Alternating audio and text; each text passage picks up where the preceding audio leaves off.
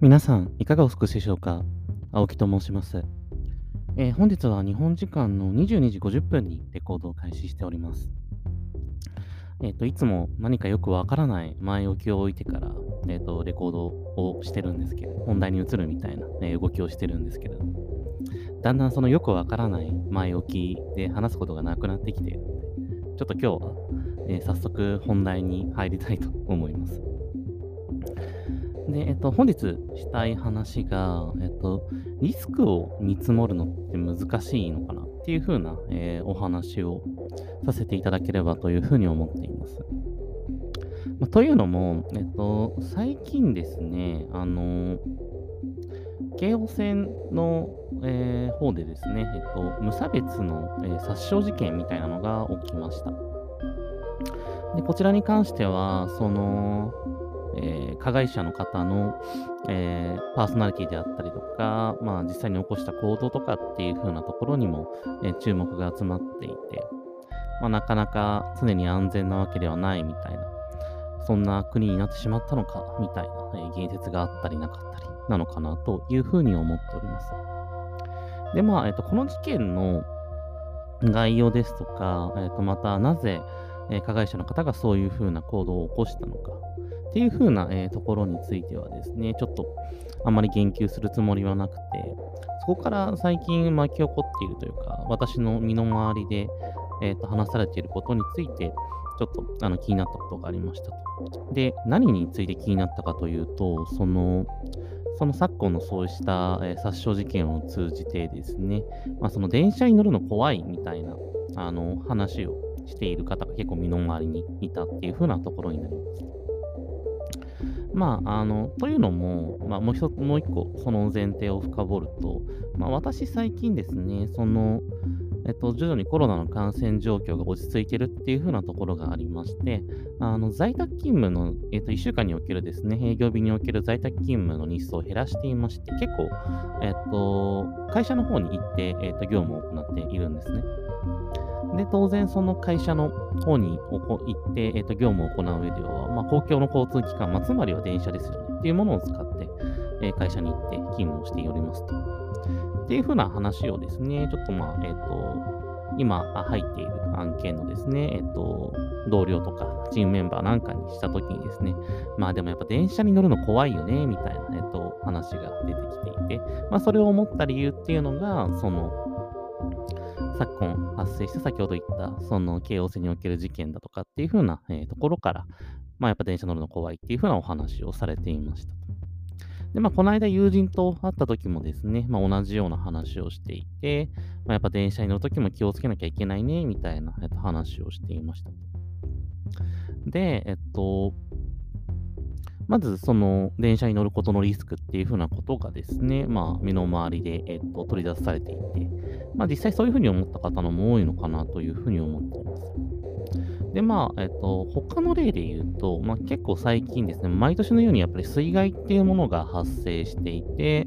その、まあ、地球温暖化の影響等が大きいとは思うんですけれども、まあ、今までいなかった規模のですね、豪雨とかっていうものが発生して、その結果として大きな水害にが巻き起こっている。毎年夏になると水害が起きているっていう風なところもあって、まあ、やっぱり住む場所を決める上では、そういう風な水害のリスクっていう風なものも考えなきゃいけないよね、みたいな、ね、ことも結構身の回りで言ってる人が多いなっていう風なところを感じていました。で、このいう話を聞くたびに毎回私が思うことがあるんですけど、っていうのが、なんでそのリスクだけすごい気にするんだろうなっていう風なことを毎回思っていて、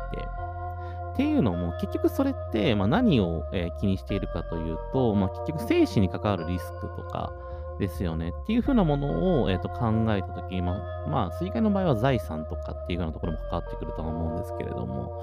えー、っていう風なところへのリスクを考えたときに、えっ、と、その、殺傷事件の可能性、まあ、そういった事件の可能性であったりとか、はたまた水害に対するリスクっていう風なものを気にしていて、えっ、と、そこをリスクに感じ、なるべく避けるような行動を取った方がいいんじゃないか、みたいな、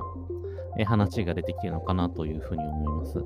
なんですけれども、まあ、その生死とかっていうふうなところのインパクト、影響を鑑みたときに、まあ、当然他にもそういった、えっと、可能性がある事象っていうのは世の中に溢れてると思うんですよね。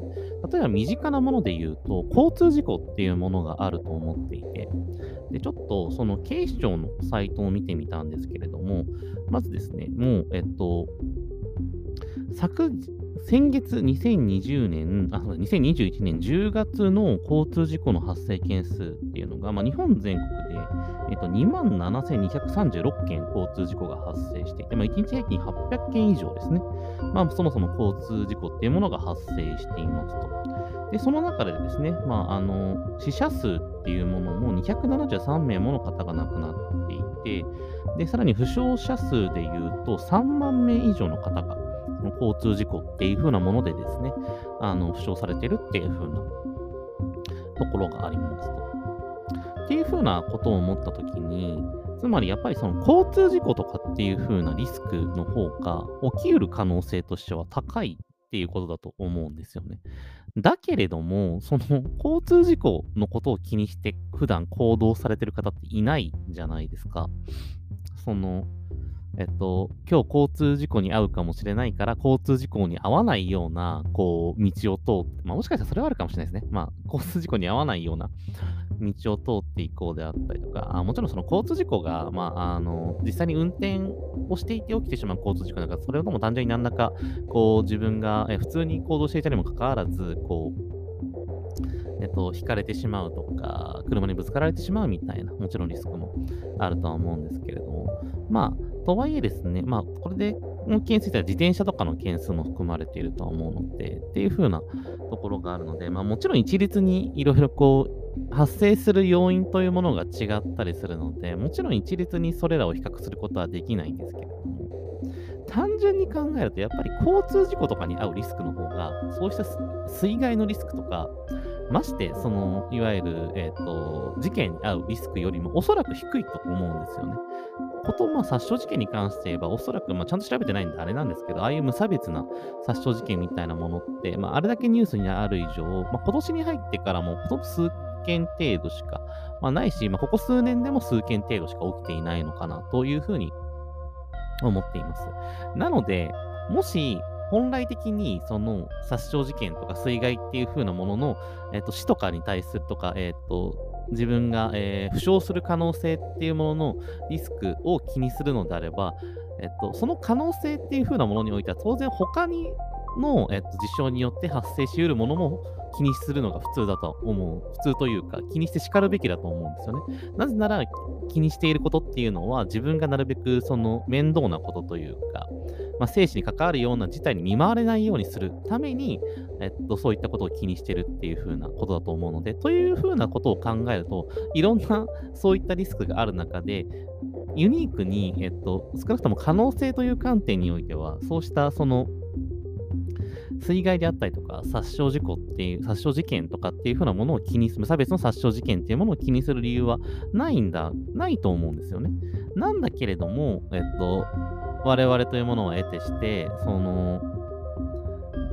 冷静に可能性の観点から、えっと、何優先す、えっと、ある事象を優先するのではなくて、単純に感覚的なところとか、印象的なところとかっていう風なところから、あるリスクを確率以外の観点から見積もって、それを優先するみたいなことを無意識化で行っているのかなという風なことを思って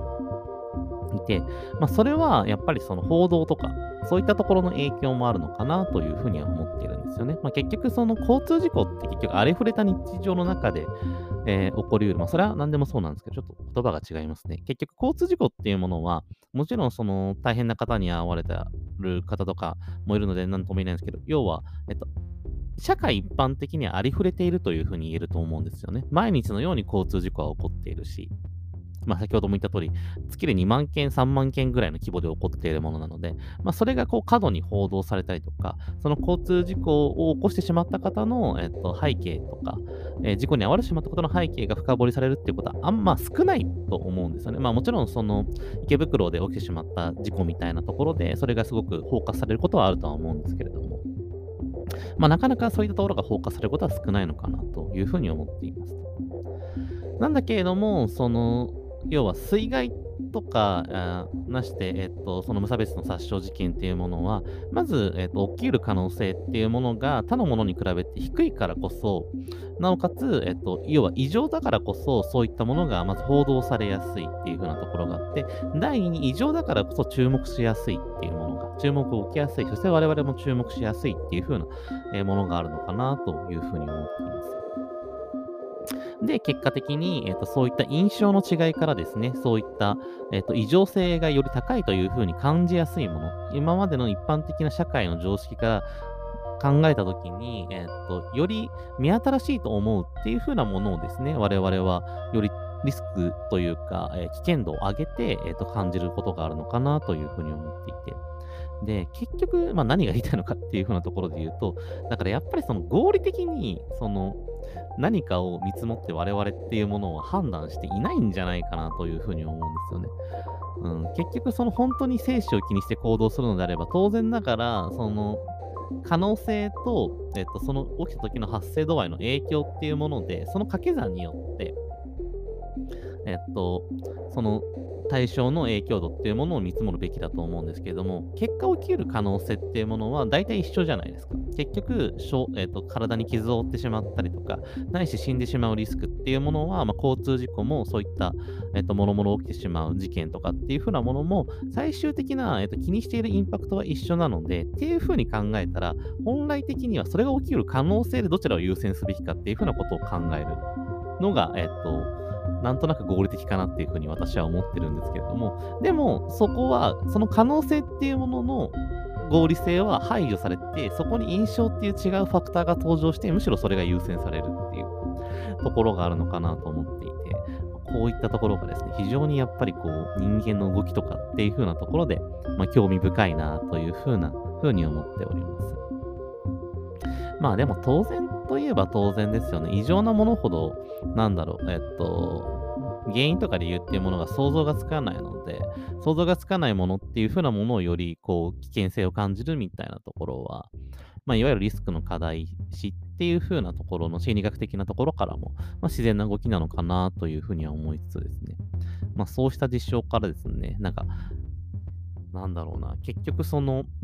我々はなるべく合理的であろうとか、えー、と正しくリスクを見積もれているつもりだと思うんですよね、常に。日頃生きていて。だからこそ保険にも入るし、その、騙されないように Amazon のレビューサイトを確認するし、これから飲食店がまずかったら嫌なので、すごくそのえーと、口コミとかランクみたいなものをいろんなものを気にしてなるべく損をしないように、より合理的な選択ができるように日頃行動しているつもりであっても、その行動のプロセスっていうものが全く合理的ではないっていうことがやっぱりあるんだなっていうふうなことを思って、であるからこそ、やっぱり立つべき見地っていうものは人間はあくまで限定合理的な生き物であって、必ず合理的な、えー、行動できるわけではない。その行動の、えっと、を決める因子には必ず感情とか非合理的な因子、非合理的に見える因子が、えーはかえーと、含まれる可能性が多分にあるっていうことをなんとなくこの事件のニュースを聞いて、それから巻き起こる周囲の言説を見て思ったことになります。まあ、この私の言っている話が正しいかどうかは全くわからないんですけれども、やっぱり人間は合理的であるっていう風な前提に立つことの限界っていう風なことを最近非常に強く感じていて、まあそれは自分自身もそうなんですけど、であるからこそ我々はどうすべきなのかっていう風なところをですね、まあ日々いろんな本を読みながらもう少し考えていかなきゃいけないのかな、なんていう風に思ったりしています。えー、本日お話ししたかったことは以上になります。えー、ではまた、えーと、皆さんお体にお気をつけください。See you again.